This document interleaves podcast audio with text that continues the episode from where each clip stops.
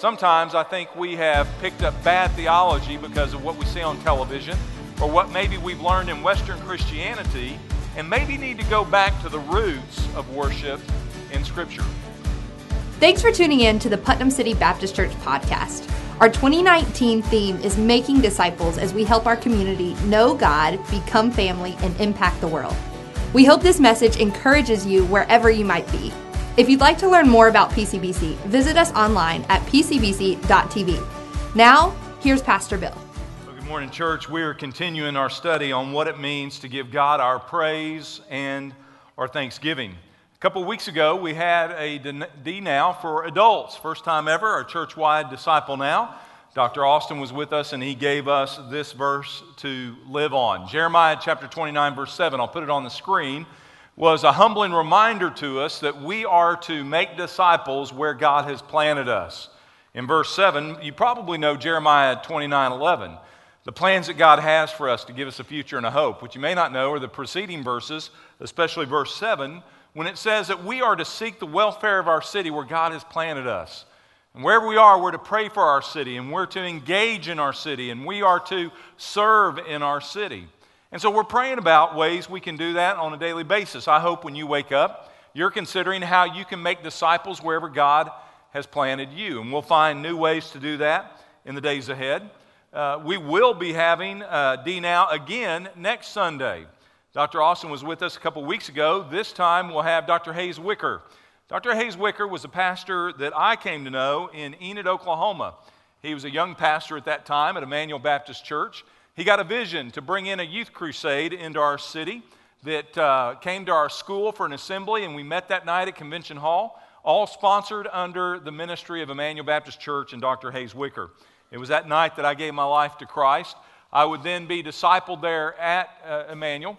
We would go off to college and come back two years later to be mentored by Dr. Wicker, and then he would marry Cami and I uh, in 1986. So I greatly appreciate his ministry. He's been the pastor of First Baptist Church, Naples, Florida, for over 20, I think, eight years down there, and is recently retired. He will be with us next Sunday, and we'll have the same schedule. We'll have two worship services in the morning. We'll come back at 4 o'clock to continue to learn what it means to make disciples. But one of the greatest things we can do for our city, to bless our city, is to be the worshipers of God that we're called to be. Sometimes I think we have picked up bad theology because of what we see on television or what maybe we've learned in Western Christianity and maybe need to go back to the roots of worship in Scripture. So turn over to Psalm 100 that we looked at last Sunday, our theme verses for this series of praise and thanksgiving. Psalm 100, verse 1. The writer of this psalm is David. David is the one who we know as a little shepherd boy. We know him as a giant killer. We know him as the king of Israel. But do you realize he also was a worship leader? He was a man after God's own heart, and many times while he would be out in the fields taking care of the sheep, or even when he became king, he never lost his heart to worship the creator of the universe, the God of his salvation. So here's King David, a giant killer, penning this song under inspiration of the Holy Spirit. And listen to what he said Shout joyfully, shout to the Lord. Who's supposed to shout? All the earth. That's you and me. That's each and every one of us. And we come together, not just here on Sunday mornings, but every day we wake up, we ought to be shouting out to the Lord and thanking Him for who He is in our life. Verse 2 says, Serve the Lord with gladness, come before Him with joyful singing. Know that the Lord Himself is God. It is He who made us and not we ourselves, for we are His people, and we are simply the sheep of His pasture. So enter His gates with thanksgiving, come into His courts with praise. Give thanks to Him and bless His name. This morning, I want us to learn what it means to bless His name. How we worship God as we learn to praise Him, as we give our thanksgiving, but certainly as we learn to bless His name. Verse 5 says, For the Lord is good, and his loving kindness is everlasting, his faithfulness is to all generations. Last Sunday, we learned a few things about worship. Number one, it's okay to get reverently loud. Now, just getting loud doesn't make it worship, but also I would tell you if we're not getting loud, it also challenges are we really worshiping God? We worship God directionally. Look at verse 2. We're to do that with gladness, we're to do that with joyful singing. Remember, I told you that last week this shout was what they would do in the streets as their king and the armies would return back from victory in battle. And they would line the streets, and they were so grateful for what the king and the army had accomplished, they would have these huge victory parades. That's the picture David's given us. When we come in on Sunday morning, we don't come in just to do church. We come in to celebrate the one who's given us victory in our hearts over sin, over death, and for all of eternity. And if we can't get a picture of that, it's no wonder we come in and we just sit and we watch worship happen on stage rather than letting worship happen in our hearts. We're to get reverently loud. We're to do that with joyful singing. We do it directionally to the Lord God, the creator of all th- things, in verse 3. But then he brings in some interesting phraseology. He brings in a verse, verse 4, that frankly meant a lot of sense in his generation Unless you know the biblical background, it wouldn't make much sense to you or me.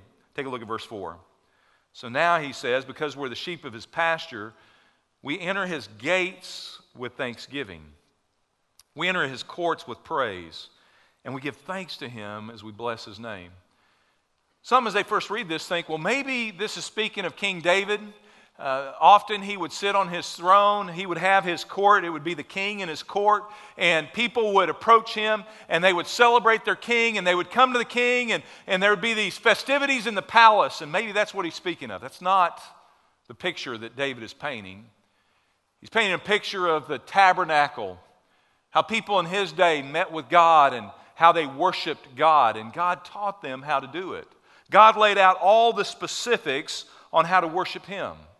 So, what I want to do is, I want to take us back into verse 4. I want to go back and look at the context of what David was actually teaching. And so, this month of October, we're going to focus in on his courts with praise. And in November, we'll go back to the gates of thanksgiving. But what was David speaking of? Let's look at the diagram again of the temple that was first delivered to Moses. When Moses and his people left Egypt, and they then had their place, they, they were the people of God. God taught them how to be worshipers. Before they were slaves in Egypt. Now they were the people of God, Israel, who were to worship Him every day. They built what was called the tabernacle.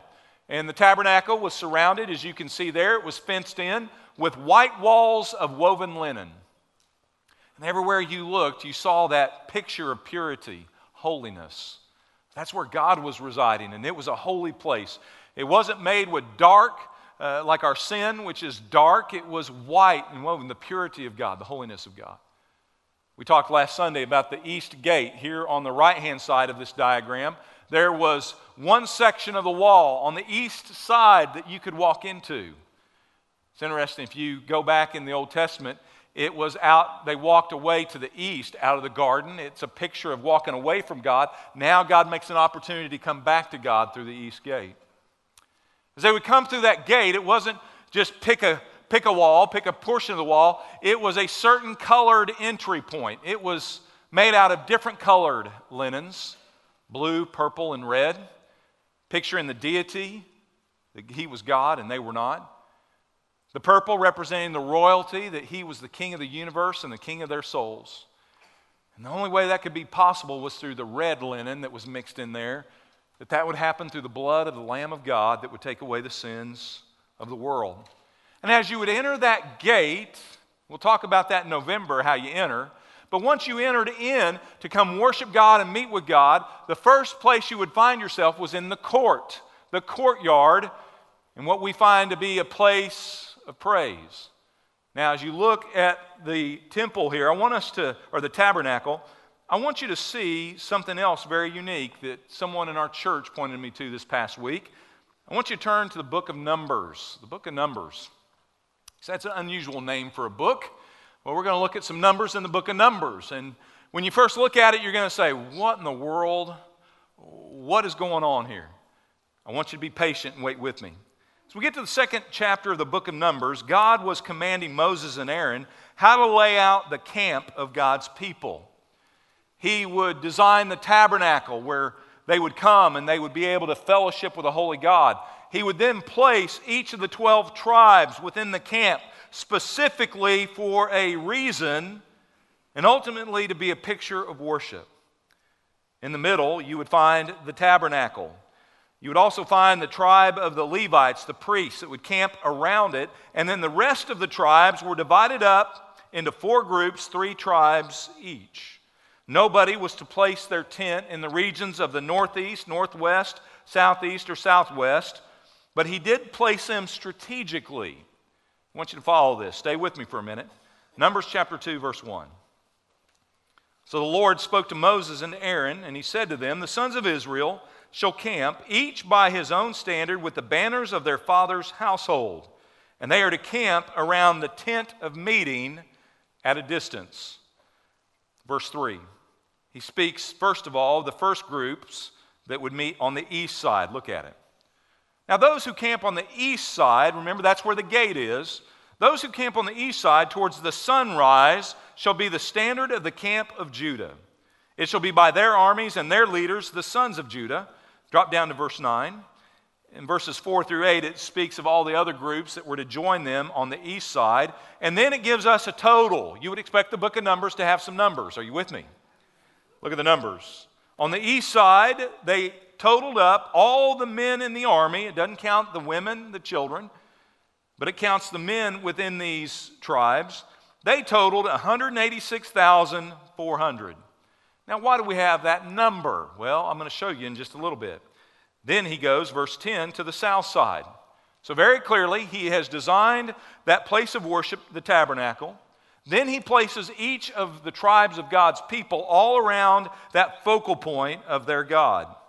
We're now on the south side of the tabernacle. And he says, It shall be there that you place the standard of the camp of Reuben, their armies, and the leaders of the son of Reuben. You drop down to verse 16. Let me give you another set of numbers 151,450 were on the south side. Verse 18. He now moves to the west side. Uh, doesn't go clockwise, doesn't go counterclockwise. He goes east to the south to the west. On the west side, you shall be the standard of the camp of Ephraim by their armies, the leaders of the sons of Ephraim. The total of the number, verse 24. Number on the west side, 108,100. And then you go to the north side, verse 25. And on the north side, there shall be the standard of the camp of Dan by their armies, the leaders of the sons of Dan. And the total, verse 31, on the north side, the tribes of Dan, added up to 157,600. You read all that and you say, wow, that was worth getting up early on Sunday morning for, wasn't it? That's some good stuff right there. Did you get lost in the weeds? Why in the world was God so meticulous about this design? Why would God lay it out in such a way? Because it looks like at first he's just evenly dividing the camp, is he not? There's four sides, 12 tribes. He divides three on each side. Take a look at your numbers again. The numbers don't add up to equal parts, do they? If I could take you back in time, if we could go on a sightseeing tour of Israel in that time, and as they were camping down in that valley, we would come up over a hill and we would look down and we would see this huge cloud, the presence of God, towering over the people of God. And this is what you would see.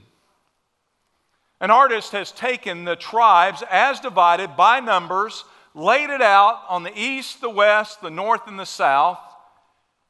And that's what the camp looked like. And any invaders that would come to try to conquer Israel as they would crest over that hill, they would look down on the people and they would see what hopefully you see. Do you see the layout? Do you see what God wanted to be pictured there about our victory and how we can even worship God? Do you see it? Does anybody see it? You see the cross. You see prophesied and you see God painting a picture for how He was going to make it possible for you and me this day to shout to Him, to worship Him, not in a valley, not through religion, but because of what He's done in our hearts. And so I want to take that understanding, and it's what Jesus would speak of. And you don't have to put this slide up, guys, because I messed it up in the first service. But listen in. You can write down your notes John chapter 5, verse 39. and John chapter 5, verse 46. We now will find it's John 5:39 and John 5:46. It's generations later, the descendants of Moses, the Joshua generation, and the generations that would follow. And now we wake up, and Jesus is walking the earth, and there's religion in all Jerusalem, but there's no relationship with God.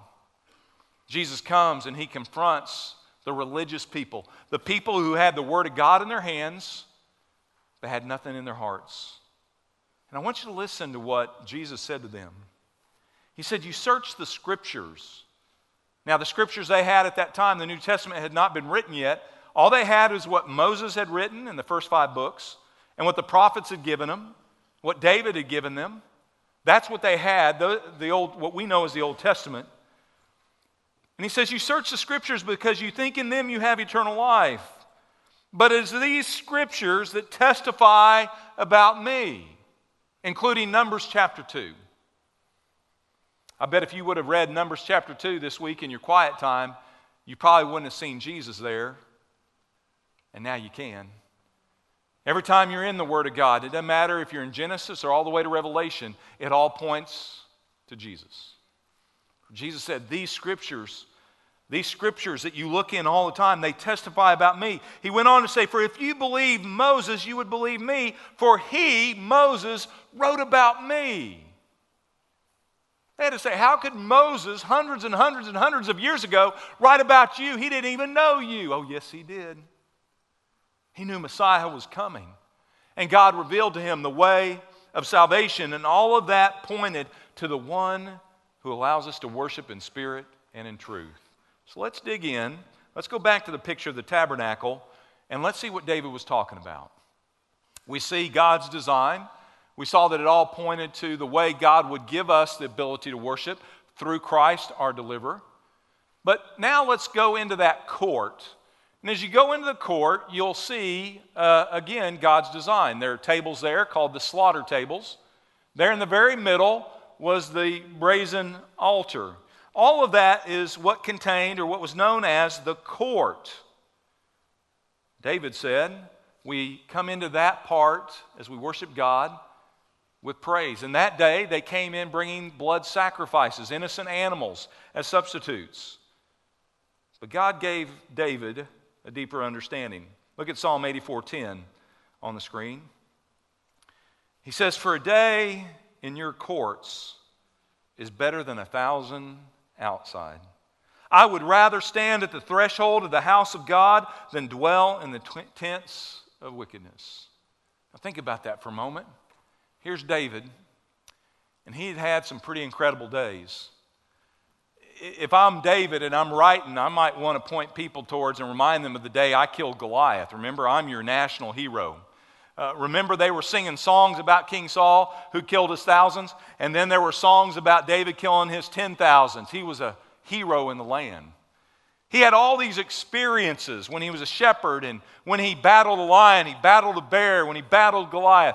Then he became king over all of Israel. And all of those days, can you imagine being the most powerful man on the planet? Wouldn't you be excited to be David? And yet, here's David, and he says this All the days that I've sat on a throne as king of Israel pale in comparison to one day, just one day in his courts. One day spending time with God. One day of walking with Him. David could have easily got caught up in all of his success. He could have got caught up in all the fame. He could have got caught up in what everybody else was doing, but he reminds us there's nothing better. You can add up a thousand days of killing giants, a thousand days of being the king. Nothing's like one day with God. So, how do we get to do that? What's so special about the courtyard? Let's go back again as you look into the courtyard, and what you see is the brazen altar right there in the middle. If you have your Bibles, turn over to another place you probably haven't been in recent days. Go to the book of Leviticus. Book of Leviticus. Find that in the Old Testament. Leviticus chapter 6. If you're still awake, say uh huh. If you're even close to getting to Leviticus, say uh huh. A few of you are close. All right. Praise God for the digital version where you can just punch it, right? Find Leviticus 6, verses 12 through 13.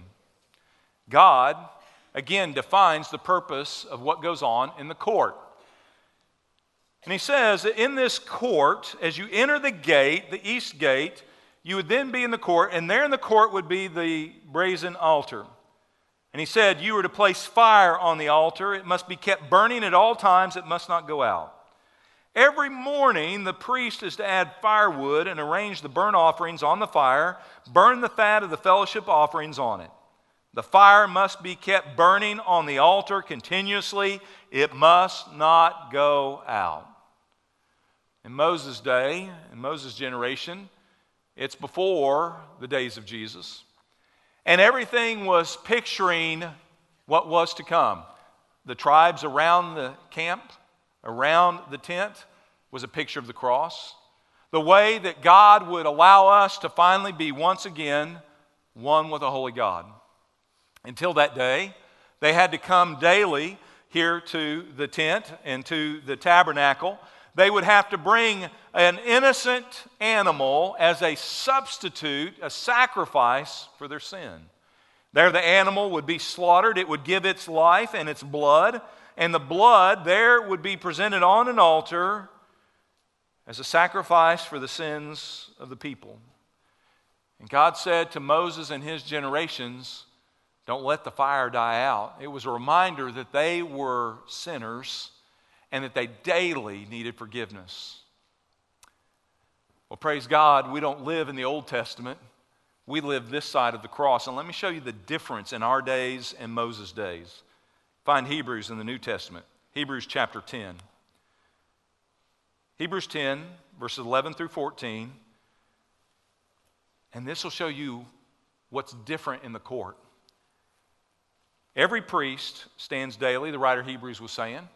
He was speaking to an audience that was still looking to Jewish rituals to be right with God. And he was reminding them, you continue to look to priests to represent you daily, bringing offering time after time after time, the same sacrifices, which, oh, by the way, can never take away sins. They were just a picture, verse 12. But Jesus, having offered one sacrifice for sins for all times, underline that. That ought to get you shouting this morning when you see that. That you don't have to take an innocent critter in, and, and that, that, that innocent life doesn't have to give its life to cover your sin. An innocent already has the Lord Jesus Christ. It was one sacrifice, one time, for all of time. And after he made that sacrifice, after he died on that cross, he just didn't die for our sins. He was buried in a tomb, and he didn't stay there. Three days later, he rose again. And it says here, he sat down at the right hand of God. He went back to his rightful place. The Lamb of God, who is the King of kings and the Lord of lords, returned back to his throne. And to this day, he still rules and reigns from heaven. The one who came to this earth, the one who took on flesh, and the one who took on a cross, died in our place, was that innocent lamb of sacrifice, but who now sits at the right hand of God. Verse 13. Waiting from that time onward until his enemies would be made a footstool for his feet. For by one offering, he, Jesus, has done what? Watch this. Has perfected for all time, all time, those who are sanctified. If I was in Moses' generation, every day I'd have to bring a sin offering. Every day I'd have to make my way. And every day another innocent critter would have to go down. But today, when we enter the courts, we don't come in bringing more, more animals to sacrifice. The Lamb of God has already paid the price. It was a one time sin offering. There was no more need for a sacrifice. He is the only way, the only truth, and the only life. And now, as I enter into that courtyard, I don't come so I can have another covering for my sin. My sins are already covered. So, what do I do when I get in the court? I get in there and I just praise God because I'm free. I've got victory. I am forever. And, and look at the condition of your victory. It is once and for all for those who are being perfected for all times. That's why we can shout. That's why we celebrate victory. It's not a conditional win. It's not, oh, I'm kind of saved today and maybe I won't be tomorrow. No, I am saved, saved, saved. For the parents in the room, I sound like Bill Green, but you get it. So remember what he said? When you enter his courts with thanks, or his gates with thanksgiving and his courts with praise, you come to bless his name. And so, what I want us to learn in the month of October is I want us to learn to praise him as revealed in his name. As I look at Hebrews chapter 10, I can praise him as my Savior. When I come into that court and I see that, that altar that used to be full of fire and used to be the place where they would have to put the sin offerings and it would be burnt as an aroma up to God. Now there's no fire. You know why? Because there's no need for the fire. The fire of God's wrath was poured out on a cross, it was poured out on the body of Jesus as He bore your sins and mine to set us free. So now, as I'm in that courtyard, I don't bring a sacrifice of an animal. We're going to learn later we bring a sacrifice of praise. And why do we praise Him? Because He is our Savior. He is the one, the only one who could pay for our sins. You go on into the courtyard again. If you look at the diagram, there was the place of sacrifice, the altar. And then, right between the altar and as the priest would go into the Holy of Holies to represent the people of God, there was the brazen laver. Let me show you what that's all about. It's in Exodus. You can find that one a little bit easier. It's right after the book of Genesis. All right?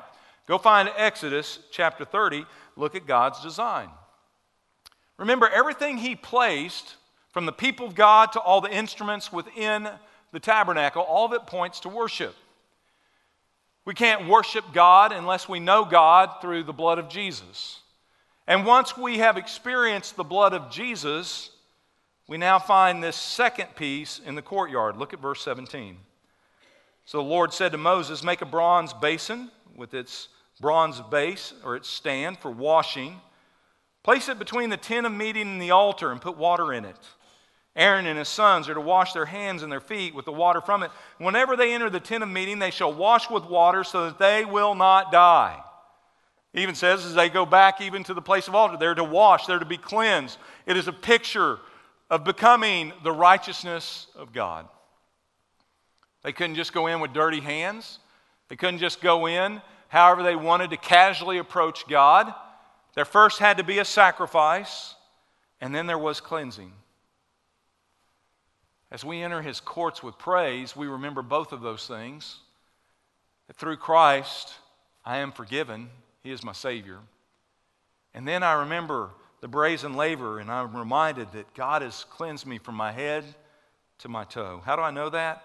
Ephesians 1 and verse 7. You with me? Hang with me. Ephesians 1 7. For in Christ we have redemption through his blood. We have the forgiveness of our trespasses according to the riches of his grace. That speaks of redemption. That speaks of what Christ did on the altar, on a cross removing forever my need to bring sacrifices before God of innocent animals, but that Jesus so loved me, he became the Lamb of God. And through his blood, he brought me forgiveness for my sins. Romans 5 9 says, Much more then, having been justified by his blood, we shall be saved from the wrath of God through him. Isn't that a beautiful picture there in the tabernacle? As they would lay their sacrifice on the altar, the fire that would consume it. It's again a picture of the wrath of God. And in the book of Romans, it says the wrath of God has been removed from us because Jesus bore it all. And through his blood substitute, his blood sacrifice, we are saved from the wrath of God. So here's how I can bless his name I can bless his name as my Savior, I can bless his name as my Redeemer. God, today I bless you for being my Redeemer, for loving me so much that you were willing to pay the price for my sin. That's blessing His name, that's praising Him in the courts. as I recognize my Savior, my Redeemer. Drop down to verse 19 in Romans 5.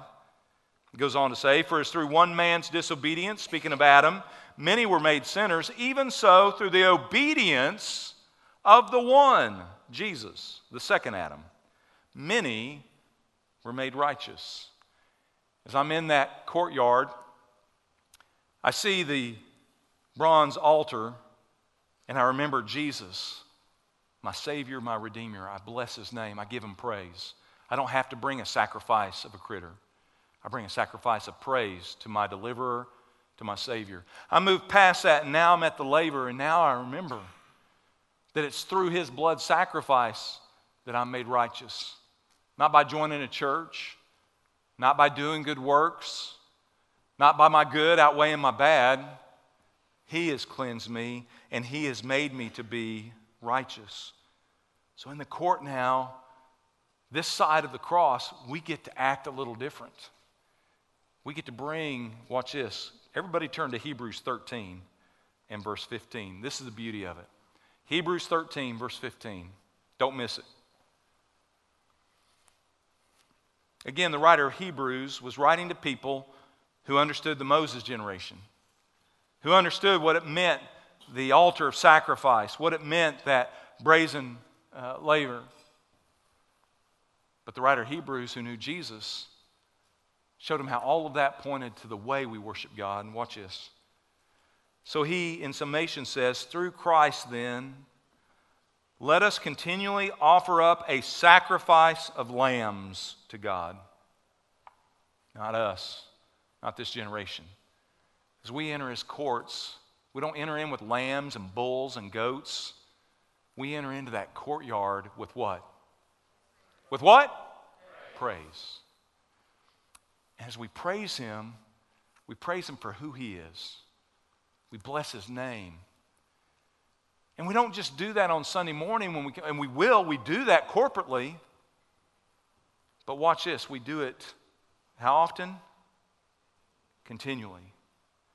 Not once a week, not whenever we show up at church, but all throughout the day.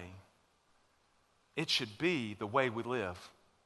But if we're not careful, we'll spend 10,000 days outside the court.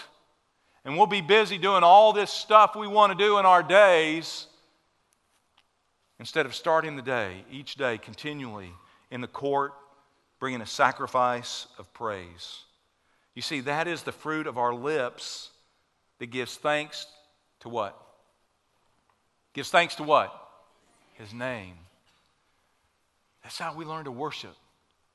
We worship Him for who He is. We thank Him for what He does. We bless His name for who He is. He is my Savior, He's my Redeemer, He's my Lord, and He's my King. He's the God of salvation. He is the God who is worthy to be praised. He is my Redeemer. He is my righteousness. Bless his holy name. As David was penning all these things in Psalm 100, he was trusting in God for his salvation. He was shouting with joy and singing joy for the Lord because God was the God of his salvation. He was the God who redeemed him, He was the God who made us righteous. That's why we shout to the Lord because He's given us victory. Let's pray about it. With every head bowed and every eye closed. Not everybody in here may have victory this morning. Not everybody in here may, you may know the name Jesus, but you may not know victory. You can't shout to the Lord because you don't have a Lord. You're the Lord of your life, you're the one in charge, and it's today that you need to give your life to Jesus. You need forgiveness. You need a relationship with the Holy God. And there's only one way into that relationship. Just like there was only one way into the tabernacle, there's only one way into fellowship with God. It's through Jesus, who said, I am the way, I am the truth, I am the life. And if you've never been, matter of fact, Jesus would go on and say, I am the gate. And he who enters through me has life. If you've not been through the gate, if you've never given your life to Jesus, today is the day of your salvation right where you are, whether you're in here or online, give your life to Jesus right now. You say, How do I do that? Well, the Bible says eternal life is a gift from God. It's not something you do, it's something you receive. A gift is something somebody does for you. You just have to receive it. You say, How do I receive the gift? Just like I did when Hayes Wicker and Emmanuel Baptist Church brought Jay Strack to our town, and I heard the gospel preached. And on that night, I realized I'd put everything into my life but God. And on that night, I cried out to God and said, God, save me. I confessed that I was a sinner. God, I sinned against you. Lord, I open the door of my heart and I ask you to come in. Have you ever made that kind of commitment to Christ? The Bible says, Whoever will call on his name, they shall be saved. If that's you today, shout out to him and say, Lord, save me. And he will. Ministers will be here at the front. You can come to them. Tell them today, man, I nailed it down. Or if you have questions, tell them, man, I'm not sure where I stand with God. They'll pray with you, they'll help you. That's why we're here. You need to be the first to come. There are others in here, you shouted out the Lord for salvation, but you quit shouting in your sanctification. You quit shouting to the Lord with your praise, and you're outside that tent. You're in those other days of doing your stuff, and it's time to come back to His courts with praise. Maybe you just need to spend time repenting with God and saying, God, today I want to be a person of worship, a person who praises your name. Maybe you need a church family, a church home where you can praise with other believers and praise God and serve God. Our ministers will be here. Just tell them, I want to join this church. This is where God's planning me to bless my city. Whatever the need is, I'm going to pray over you. We're going to stand. I'm ask our staff to go ahead and come and make their way to the front. When I get done singing amen, or saying amen, we'll stand up. Alex will start singing. And you can sing with them, or you can come forward and give God the glory. Father, that is our prayer. That in these moments you would be honored, that you would receive all the glory as we respond to your voice and give you our praise. We do it in Jesus' name. Thank you for spending time with our church family. If you would like to learn more about our ministry, visit us online at pcbc.tv. There you can also contact us and find out how to connect with us through social media channels. And visit pcbc.tv slash podcast to listen to additional messages from Putnam City Baptist Church.